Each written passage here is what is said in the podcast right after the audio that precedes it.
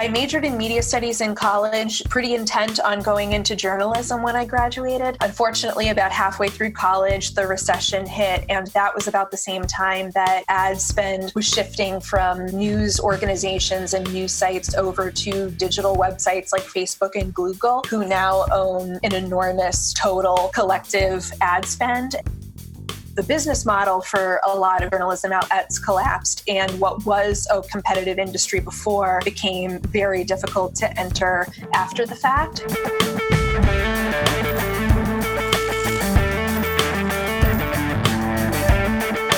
Hindsight, I think my media studies degree, I thought at the time that those degrees were going to prepare me for a career as a reporter, but I actually think they were better preparation for what I do now as a research analyst because that type of education primes you to look at a market, find gaps within that market, ask critical questions about the status quo, and then give solutions for what to do differently. And I see a lot of parallels between my work as an analyst here and what I did academically. And so in hindsight, hindsight, that humanities education was great preparation for a career in tech.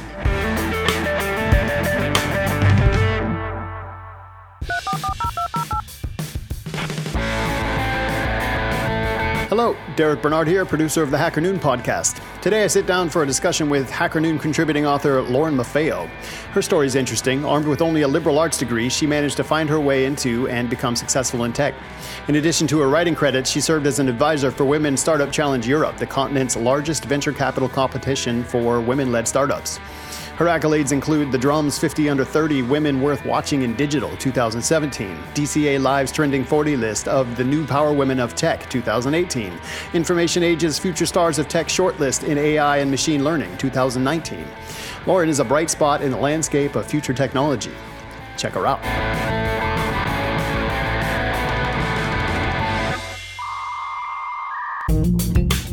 Hackers. We at Hacker Noon are continually thinking of ways of showing our appreciation for you, our community. Enter the Noonies. The tech industry's greenest awards. Cast your vote in Hacker Noon's first annual Noonies at noonies.hackernoon.com, where everything's democratic and your votes are the only things that matter. Voting closes on August 16th and winners will be announced on August 20th. Vote for Hacker of the Year, Most Exciting Startup, Contributing Writer of the Year in every major category. The list goes on at noonies.hackernoon.com. Stay tuned to noonies.hackernoon.com for the results and remember, you are Hacker Noon.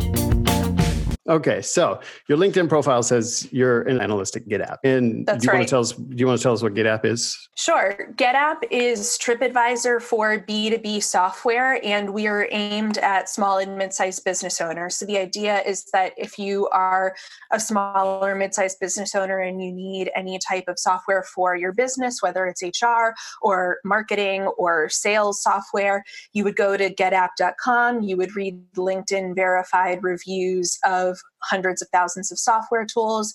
You would use our filtering to find software that has the features you need, and eventually you would choose the software that's the best fit for your business. How are the reviews?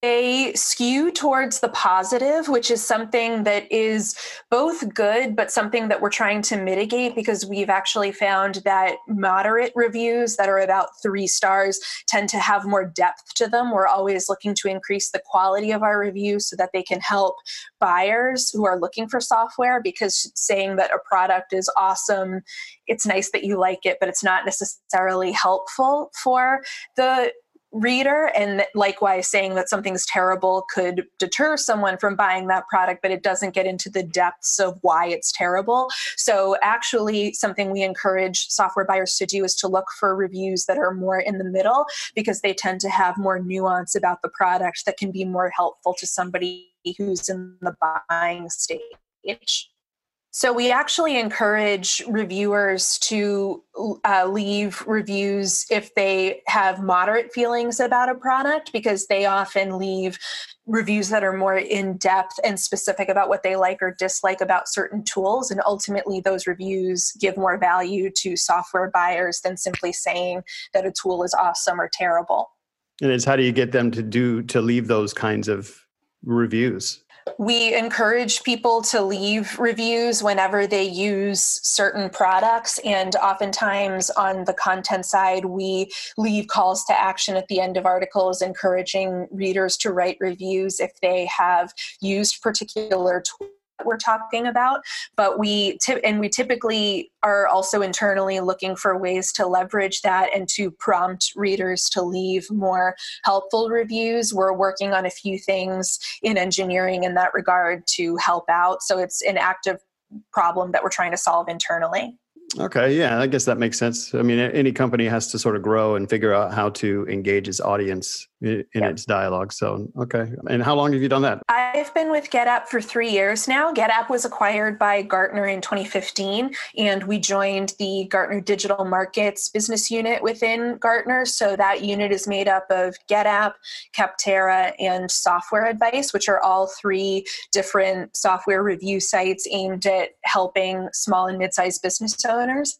And I joined the GetApp team in 2016 as a content editor and have stayed on the team since then then. So it's been three years. Okay. Is it is that the customer base global or is it regional?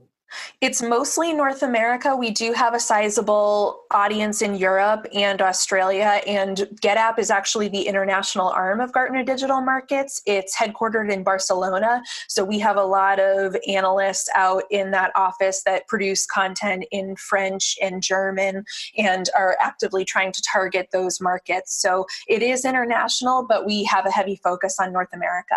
Okay. And what what do you, how would you say? Let's just shift gears a little bit. How would you say the culture is there at GetApp? Do you enjoy working there? I do. It's definitely uh, it has the feel of a startup with with a structure of a large organization. That's how it was explained to me when I was interviewing for the job. And over my three years here, I've definitely found that to be the case. It's definitely a young environment with a lot of opportunity to grow, and the tech teams are working on really interesting solutions to the problems that we work on. So if you're interested in learning new frameworks and languages, it's a great place to be because the dev team is always growing and eager to teach people who want to learn what they're working on, even if those people don't work on the dev teams themselves. Okay, yeah. And so, what about you in your particular interests in terms of tech or technology? Where do you where do your interests take you? I first started at GetApp covering project management and accounting software. I started in project management because I previously worked at a product roadmap software company prior to coming to GetApp, and product management has some overlap with project management. They're certainly not the same thing, but I knew enough to get going on project management what I found pretty interesting early on in my career at GetApp and Gartner was the opportunity to cover different artificial intelligence technologies. Gartner advises Fortune 500 businesses on how to adopt different AI technologies within their businesses, and those technologies are changing so quickly that if you're interested in them, there's a lot of opportunity to grow. And so, on the side, while I was covering project management and accounting software, I was able to learn about AI and read Gartner research about different technologies. And eventually, last year, I decided to get a certificate in AI for business strategy from MIT Sloan. And that course went into depth about machine learning, natural language processing, and robotics, specifically what those technologies are, and then an overview of how you could adopt them within your businesses and i found that certification certification program really helpful in the work that i do now and it's really helped me grow my career within gartner in a great way Greetings, hackers. We at Hacker Noon are continually thinking of ways of showing our appreciation for you, our community. Enter the Noonies the tech industry's greenest awards. Cast your vote in Hacker Noon's first annual Noonies at noonies.hackernoon.com, where everything's democratic and your votes are the only things that matter. Voting closes on August 16th and winners will be announced on August 20th. Vote for Hacker of the Year, Most Exciting Startup, Contributing Writer of the Year in every major category. The list goes on at noonies.hackernoon.com. Stay tuned to noonies.hackernoon.com for the results and remember, you are Hacker Noon. And you have a liberal arts degree, though, so you kind of come at it with a humanities angle. For sure. So I, I majored in media studies in college pretty intent on going into journalism when I graduated. Unfortunately, about halfway through college, the recession hit, and that was about the same time that ad spend was shifting from news organizations and news sites over to digital websites like Facebook and Google, who now own an enormous total collective ad spend. And so the business model for a lot of journalism outlets collapsed, and what was a competitive industry before became very difficult to enter after the fact. And so when I graduated from school, I still was intent on pursuing a journalism career. And so I did freelance tech reporting for news sites like The Guardian and The Next Web from London, where I was based. And that's how I got into tech by learning about it as a journalist. But in hindsight, I think my media studies degree I actually I thought at the time that they were going to prepare those degrees were going to prepare me for a career as a reporter, but I actually think they were better preparation for what I do now as a research analyst because that type of education primes you to look at a market, find gaps within that market, ask critical questions about the status quo, and then give solutions for what to do differently. And I see a lot of parallels between my work as an analyst here and what I did academically. And so, in hindsight, that humanities education was great preparation for a career in tech.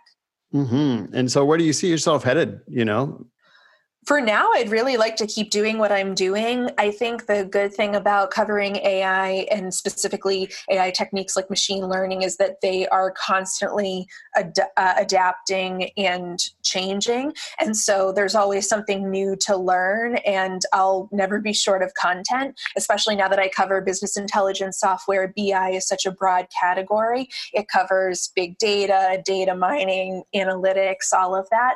And so I'm very interested in diving into more detail in that industry. I'm also very interested in continuing my research into indirect bias within the data sets used to train AI algorithms. And so I'm hoping that I'll be able to gain more knowledge as I grow my career that way. And that's a big deal. That sort of that little that kind of little pocket that people don't really think about so much in in this in the in the quest for artificial intelligence is the sort of how do we program into the artificial intelligence what our values are and who gets to say and what do they end up being that's definitely part of it. There are a lot of issues with bias in the data sets used to train machine learning algorithms, and a lot of them are not as obvious or clear cut as we make them out to be. So I think part of the reason people sometimes get defensive about bias in AI is that there's this implicit idea that it's being done intentionally, which would be a case of direct bias. So, direct bias is when you are specifically programming an algorithm to discriminate against an end user based on that person's race or gender or sexuality. But the reality is that that's actually not by definitely not the most common form of bias and it's not the main one that you have to watch out for as a developer. The more problematic aspect of bias is indirect bias because that's a byproduct of sensitive attributes like gender that correlate with non-sensitive attributes within the data set and that's how you can get results that ultimately produce biased results for end users of color or of a certain gender. And that's also much easy, much more difficult to spot throughout the engineering process which makes it a complicated technical problem.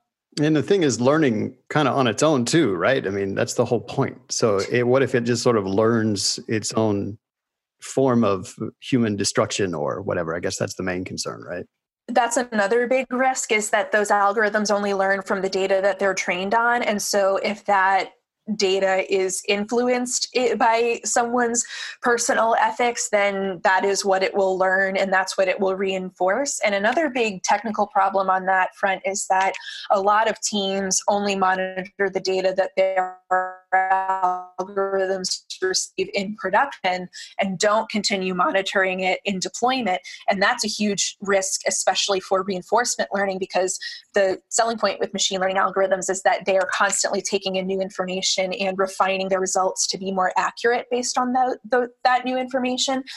But the type of data that a algorithm receives in production often differs from what it was exposed to in deployment.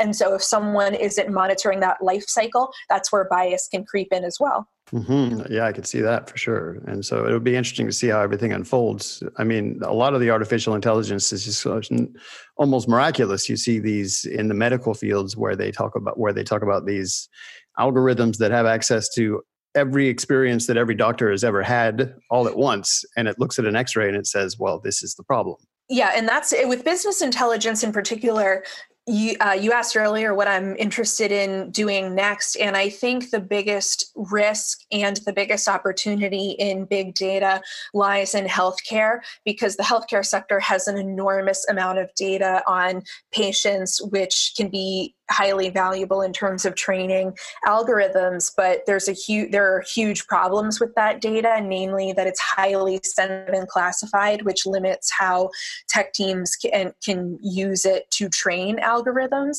And then on top of that a lot of the data is unstructured and converting that data to a structured format often means that a lot of the nuance about patients would be lost. And finally a lot of electronic health records are not are behind the times technologically speaking, and not evolved enough to handle different algorithms. And so it, there's enormous opportunity to use AI technologies to make faster, better patient decisions. And I think there is a lot of opportunity there, but it's a big technical problem to solve as well. And this is a case where you, in many cases, will have people's literal lives on the lines, which means that the stakes are very high. Hmm incredible. And it's like we're in a place right now it's uh, this sort of i don't know what you call it this changing of the old into the new but it's happening so quickly like 80s 90s 2000s now and it's so it's like we can't keep up. You know how do we adapt? Yeah to an extent that's definitely true. I think the thing to keep in mind is that a lot of the technologies themselves aren't necessarily new, but the volume of data that we have is mm. very new. Uh, so, and that's a, in large part due to an explosion in internet connected devices like Alexa, Siri, things like that, which are constantly producing more and more data. And so we're at this point now where we have an astronomical amount of data, but tr- and business intelligence software is really designed to handle large amounts of data in a way that a tool like Excel cannot. The challenge is sifting through all of it is extremely time consuming and figuring out what's most valuable can be very difficult to do. And so, key, to your point, keeping up with the volume of data is another huge challenge challenge for people.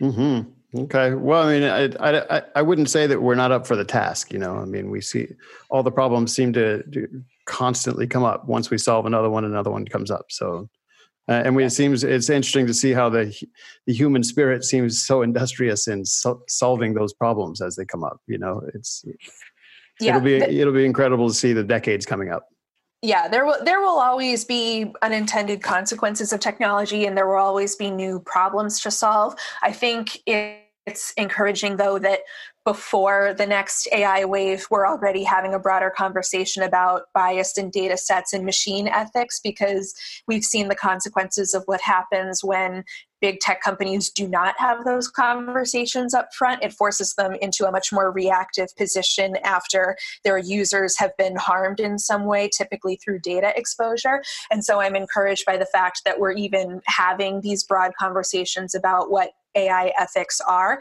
because this is the right time to be having that conversation, not three to five years from now when AI is much more advanced and we have even more data at that point than we do today. You know and the question becomes who is listening to that conversation about ethics and who's not you know? And i mean from my perspective you see countries like china they they just sort of they're just doing their thing and it, and it's, you know I, I think more power to them there's not much we can do about it but it's interesting to see who's actually in that conversation in terms of ethics and as opposed to just at a breakneck pace hurtling towards the unknown you know that's true. And someone brought up a similar point in that regard not that long ago in a conversation that I went to about bias in AI in DC. They were saying that when we talk about AI ethics, the collective we, we are implicitly referencing American slash Western ethics of what's right and wrong, but that and that's largely a luxury we have because historically the U.S. has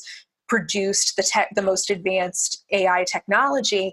There, this person's point was what happens if we are no longer the leader anymore? Whose ethics and whose values will be encoded into these products that will lead the future market? We're already having a, a conversation about the US the role of the US in the future economy and how uh, countries like China and India are on pace to maybe overtake the US economy in future years. And so, will that come with encoded ethics in certain products we don't know. And it's it's challenging with china too because they're they're not always as forthcoming as the US about what they're working on or how much data they have. We don't really know so we can't really give an accurate reading. But they that the access that they have to data there is enormous and the progress that they've made specifically with tools like facial recognition is definitely something to keep an eye on because they are showing a lot of advancements uh, smart people, you know, they've been around for what, 4,000 years? I don't know what the actual yeah. figure is, but it's a long time, you know?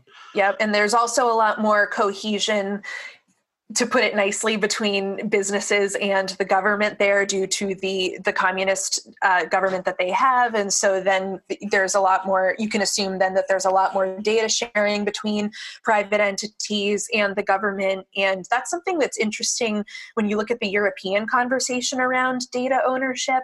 Having lived in London for two years, there's a lot more overlap between private companies and the government in terms of regulation. And I think in many ways that's a positive thing, but something that naysayers often point out, which I think is a fair critique, is that the regulation to such a high extent can stifle innovation. And if you look at a lot of the European companies that have driven huge advancements in machine learning and other types of AI, they're often acquired by US giants like Google. So Google acquired DeepMind a few years ago, and DeepMind is really known to be the most advanced ML producer out there. And so I read a op-ed in Bloomberg recently which said that if we if the Europe continues down that path of just selling all of their tech their homegrown technologies to US companies, they're effectively relegating Europe's role as an AI leader to the US. Hmm. So at some point, some I mean, I guess they'll do that to the point, whatever the market will bear, right? Until somebody stands up and says, "No, no, we'll we'll we'll keep it here for however that's whatever whatever that looks like."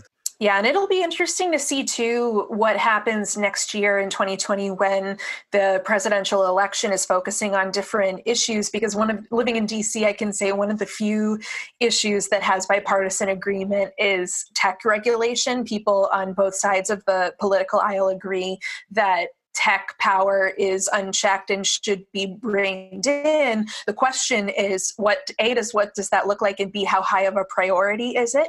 And there there is a real risk slash chance that it will get relegated to the bottom of the priority list during the election next year. So we'll see. There's a lot of talk about regulating tech in the US now, but we'll see what comes to fruition during the campaign next year. Yeah, you know, you were sort of bringing some interesting points up, and at least in my mind, when I think about like the infrastructure that's crumbling in America that they made a big mm-hmm. stink about, right? The last election cycle and uh, and then I look at, I saw this TED talk. Uh, on, on, it was like, is war with China inevitable? Right. And uh, it was less about the war. At least the, the part that I what blew my mind was uh, so they did this project, and it was in America. They had to build a bridge, and it was going to cost. It was going to take. They said six months. Mm-hmm. Six months come go by, and no bridge. Right, not even close, really. So it takes like three years for them to get this built bridge built, which they do.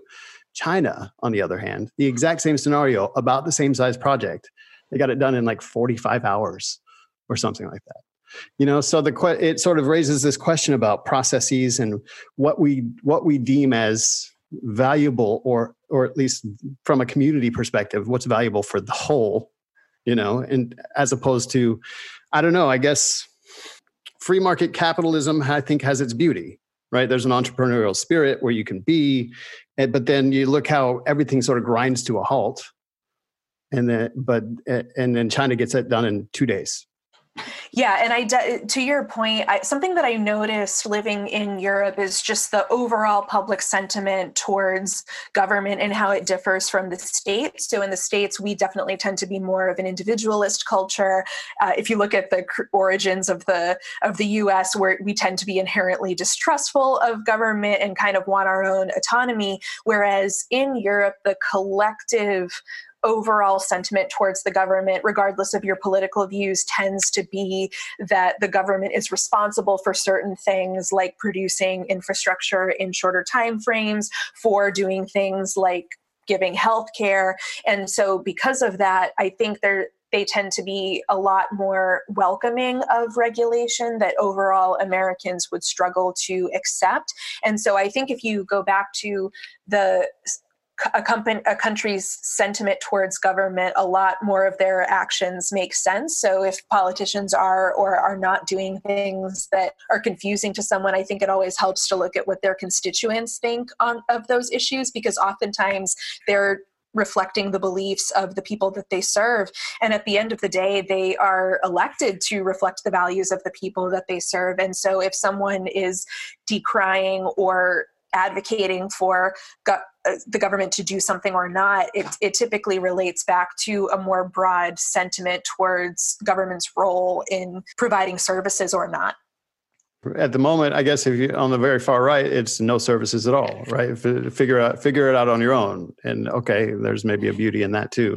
But or that's on, better in the free market. Yeah, it's and right. so and I mean it's a it's a very complicated issue that spans a lot of different sectors. Uh, but yeah, their take would be that the free market it does a better job of serving the people than government oversight, uh, and that's very different than the than Europeans tend to think of uh, when it comes to their government because they they not only expect the government to provide certain services like tech regulation, they demand it. Mm-hmm. I mean, especially in terms of say healthcare, I think is a great example where uh, we failed. I think the most Americans in this country in terms of healthcare, but if you look around the world, people aren't failing them so much. Yeah, and it's and on that point, when healthcare is also an interesting case study when you look at tech because DeepMind, which I mentioned earlier, has a very tight relationship with the National Health Service in England, and they produce a lot of peer-reviewed research into using different machine learning technologies to advance different aspects of medicine.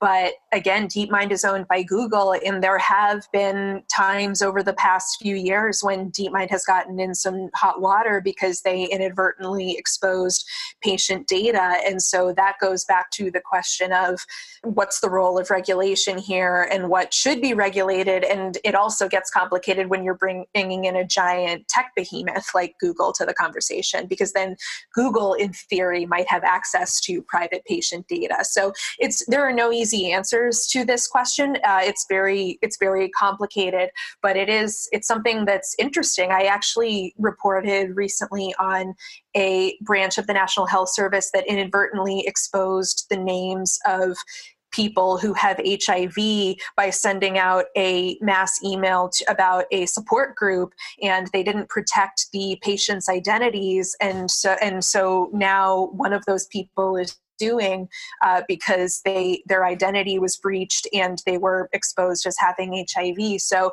that's another uh, just example of how in particular, you have to be really careful when you're dealing with healthcare data because the opportunities to solve problems and diagnose disease are enormous, but there it comes with a lot of challenges regarding patient data. Yeah, and there's always seems to be about public response really to that breach. Whereas uh, you know in other countries it might not be, so there might not be such a a reaction to it. It's like okay, well that's our data, and do what mm-hmm. you got to do with it to make it okay. I just want to live longer. Right. And I mean, let me put it this way I don't think GDPR would ever go through in the US. I think that type of regulation in Europe we there's a reason we haven't seen it in the US yet. That's not to say that regulation isn't coming, but something as restrictive as GDPR I don't believe that would happen in the States. If for no other reason, I don't think it would have the public support to move forward politically. Mm-hmm. I mean, it's a fascinating climate. So, in direct, in terms of direction, future direction, what you see in the future, I mean, blockchain seems to be a thing. At least uh, everybody wants to make it a huge thing, right? Uh, is it going to be a thing?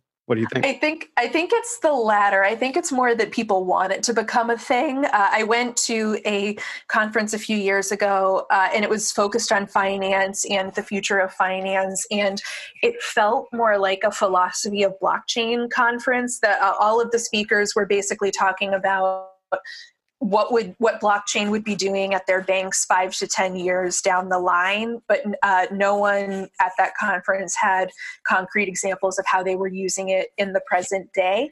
I have on occasion covered the ways that small and mid-sized business owners use blockchain and a lot of times it's used for supply chains and it specifically can be helpful for supply chain transparency. So a few years ago i interviewed a small business owner who has a, a, business oriented around sustainable supply chains. So making consumers more aware of how their products are produced. And that was very and blockchain was very helpful in that regard because it allowed consumers to see how certain fish got from sea to plate or how a t-shirt was made and things of that nature. Uh, I tend to think that it is, I think its use cases are much more limited than with a technology like AI, which transcends really all industries, and business intelligence transcends all industries.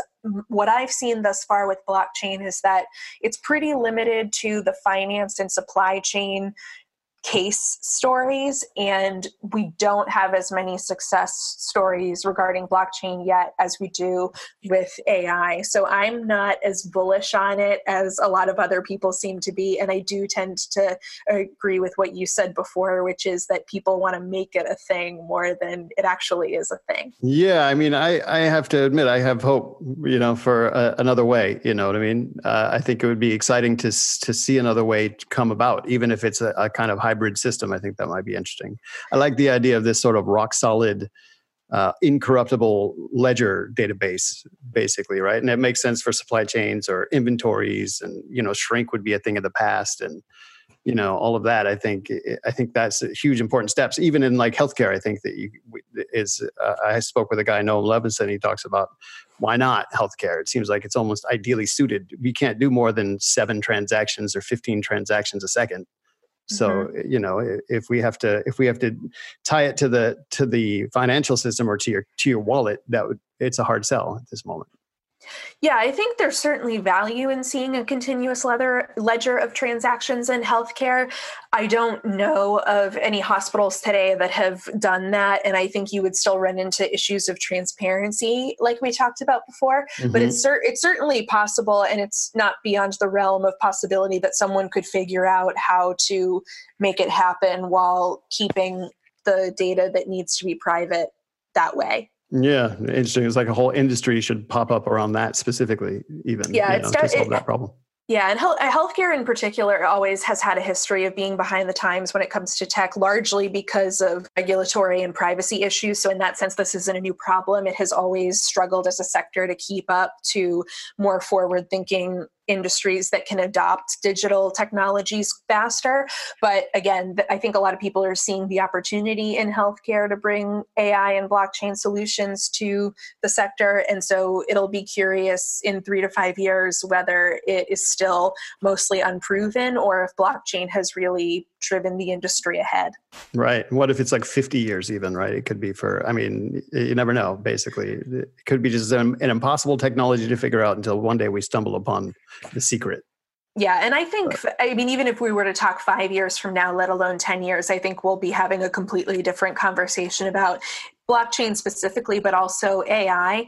Part of what I tell people is that even if I had known in college that I wanted to work technology, I wouldn't have been able to articulate that I wanted the job that I have now because technology has advanced so rapidly in that time period that there was really no way for me to have said that that that this is what I wanted to be doing. And likewise the technologies that will exist in 5 to 10 years are things that I can't even articulate right now because they're kind of beyond comprehension in that way. I have ideas about the directions they might be going in, but at the end of the day, there will be so much new technology that we can't even fathom in the short term. Yeah. I mean, automation seems to be one of those things, this sort of you know, whoa, kind of grim reaper sort of figure that's sort of hanging over the horizon. It is, and I I do think that there's not enough nuance in that public conversation. So the main way that automation will transform the workforce is that it will change basically every job that we know of today, but it's much less likely to get rid of jobs or sectors completely. The long term projections are that AI will ultimately produce three times as many jobs as it takes out of the workforce. Mm. And again, that goes to the creation of a lot of jobs we can't even fathom yet because the market will dictate as years go on what the need is for these different technologies. Uh, I do think that there is a huge issue with education right now because we're seeing a ton of market demand for people with artificial intelligence skills as developers, analysts, product managers, etc. But education, like healthcare, is another sector that tends to be behind the times with technology technology. And so there's a huge gap between the knowledge that people need and the way that classical education is preparing students for the workforce. So I think that's a much more short-term risk is having huge demand for knowledge of technology and having traditional education not prepare students well enough for that. Yeah, I mean, you tell me you look at the education system too, and it seems like there is a it, uh, you know, I didn't learn how to live a life in school at right. all, and that would have been nice to nice to know. I think instead of having to figure it out after I got done with school and I was in debt and all of that stuff, you know.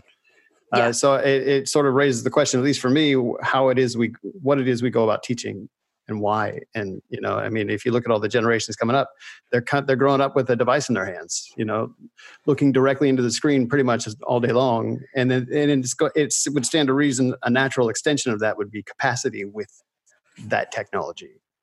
Right. One of my colleagues at Gartner a few years ago wrote a research report called Generation AI, and it was basically about people born in 2010 or later, because that is the generation that is true they're true digital natives in the sense that they don't know a world without the iPhone and they don't know a world without Facebook. They don't remember what life was like before those technologies. And so they grow from the time they're infants grow up with screens and that has a huge influence on how they see the world and how they solve problems, but they also have such comfort with this technology that it's not scary to them. And that leads to opportunities to, to see how we can expand beyond just using technology and teach people of all persuasions how to build it.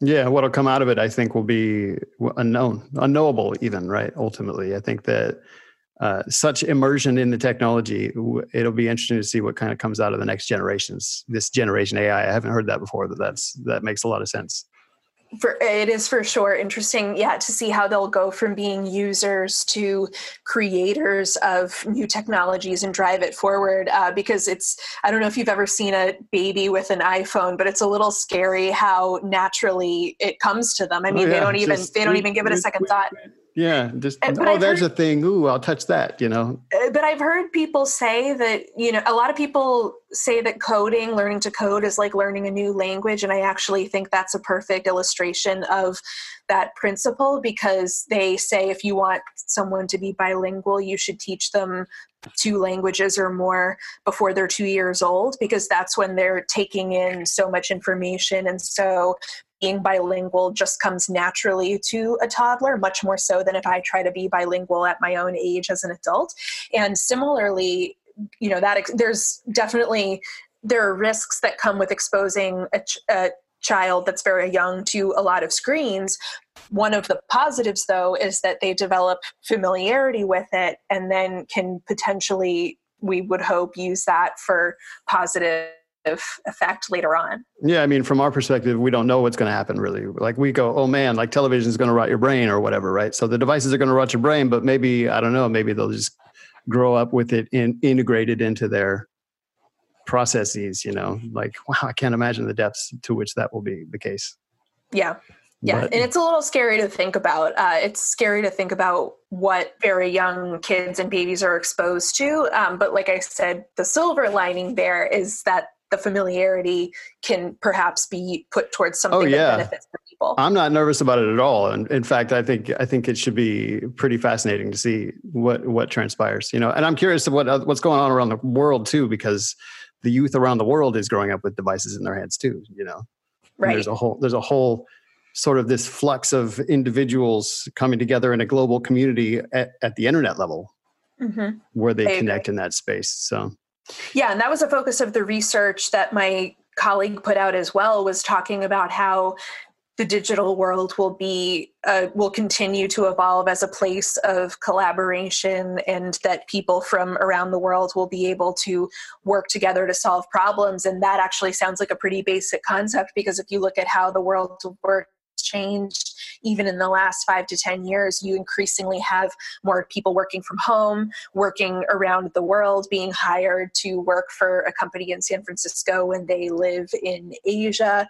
And so the technology that we have now fosters collaboration in working environments that were impossible when our parents were growing up. Mm-hmm. Cool. Okay. So let's see. Any closing thoughts? I think we've mostly covered it all. I am j- mostly keeping an eye, like I said, on AI and healthcare and, and, specifically looking at the data implications of that. So I'm excited to see what comes up in the next couple of years on that front. Mm-hmm. Awesome. And where can people reach you? They can find me on LinkedIn and Twitter uh, under my full name. So I'm on Twitter at Lauren Maffeo, and people can feel free to find me on LinkedIn as well. And if they'd like to read my writing at GetApp, they can go to getapp.com for the main site. And then I cover business intelligence research for GetApp. So if readers want to find me, they can go to the site. All right, and you're going to publish on Hacker Noon soon. That's what's coming. That's coming up. Uh, yes, that, I will. Awesome. That's imminent. Cool. Looking forward to seeing you on there. We very much appreciate you being on the show. Thanks for having me. I really appreciate it. That was Lauren Maffeo. A simple Google search will result in her social media and internet presence. You can also find her on hackernoon.com slash at Lauren Maffeo. Please don't forget to subscribe to us on iTunes and YouTube and be sure to follow us on social media. You can check out what's going on with the Hacker Noon community at community.hackernoon.com. For the Hacker Noon podcast, I'm Derek Bernard. Thanks for tuning in. Over and out.